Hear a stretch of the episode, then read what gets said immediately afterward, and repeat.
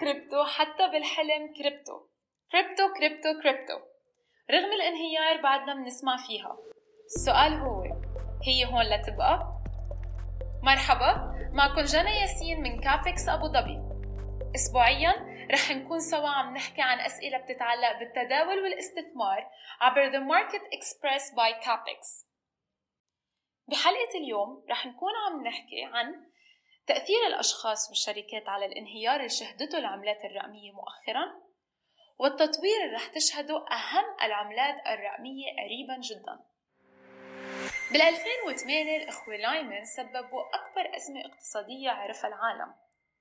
مثل ما بتعرفوا خسرت الناس فلوسها وانهار الاقتصاد العالمي بسبب إعلان إفلاسهم.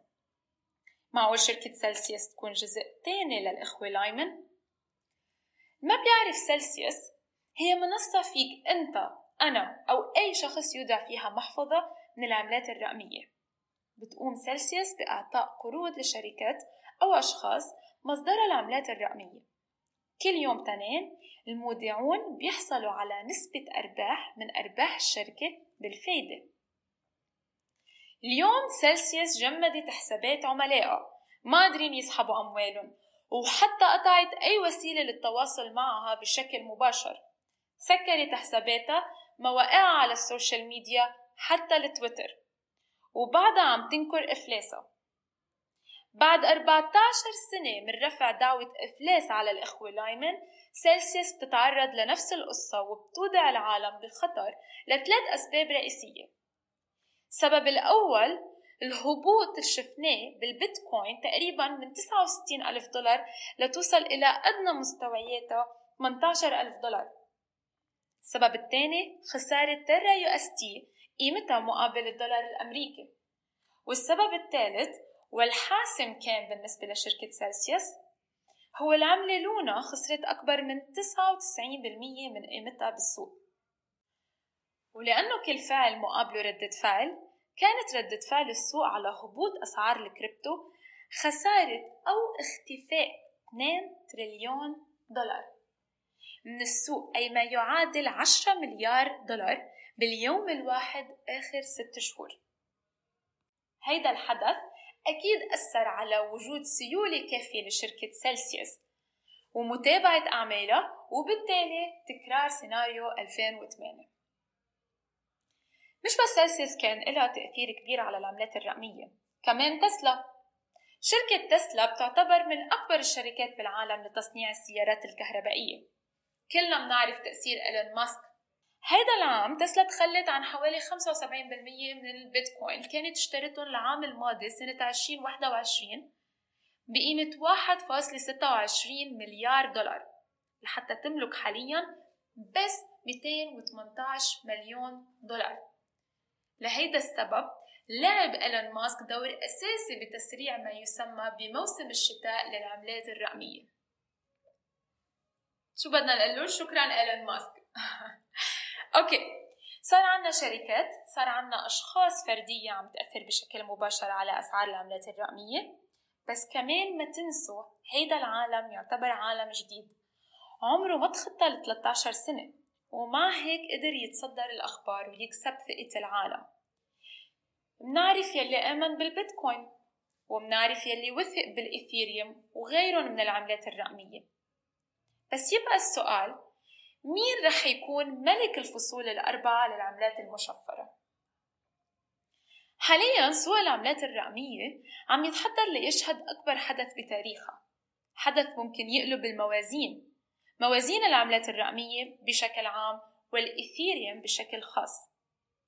المزج.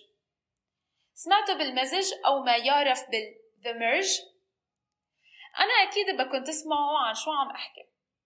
الهدف الأساسي من عملية المزج هي توفير الطاقة لتعدين ما يعرف بالمايننج للعملات الرقمية. بعرف موضوع المزج معقول يكون معقد؟ بس الهدف من هذا الجزء من البودكاست شرحها بطريقة مبسطة.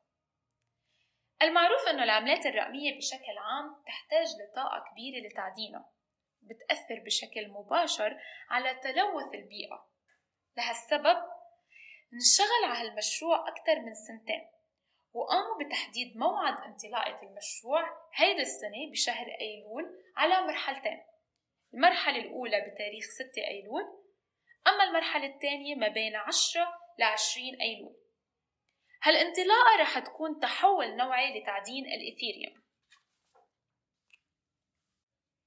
حاليا الإثيريوم بيعتمد على ما يعرف بإثبات العمل لتعدينه وهالطريقة بتستخدم طاقة عالية جدا. أما مع التحديث الجديد المزج رح يتحول إلى إثبات الحصة وبالتالي استهلاك أقل الطاقة حماية البيئة وأكيد احتمالية التأثير على سعر الإثيريوم معقول تتخطى ال 2000 دولار للعملة الوحدة بناء على ما ذكرته بلومبرج شو قولكم؟ ممكن أنه نترقب بداية جديدة للعملات الرقمية نتيجة هالتحديث؟ المضحك أنه من 2010 لليوم العملات الرقمية قدرت تتصدر الصحف أكثر من 450 مرة على أنها قربت نهايتها وخلص رح تسفر. بس هالأخبار ما كانت إلا دعاية لترجع أقوى ويرتفع سعرها أو لكم هالمرة هي ال 451 للدعاية.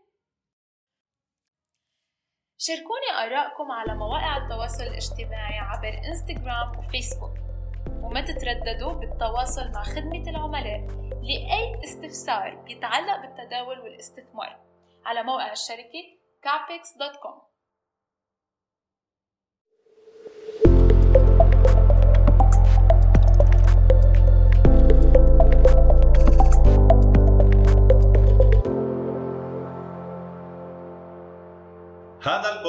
البودكاست غير مخصص لتقديم نصيحة استثمارية. لا تتخذ أي قرارات باعتمادك فقط على محتويات هذا البودكاست. عند الاستثمار يكون رأس المال في خطر والأداء السابق ليس مؤشرا موثوقا لأي أداء مستقبلي. يرجى إجراء البحوث الخاصة بك. هذا البودكاست مقدم من ae.capex.com والذي تديره Key Way Markets Limited المرخصة من قبل هيئة تنظيم الخدمات المالية في سوق أبو ظبي العالمي.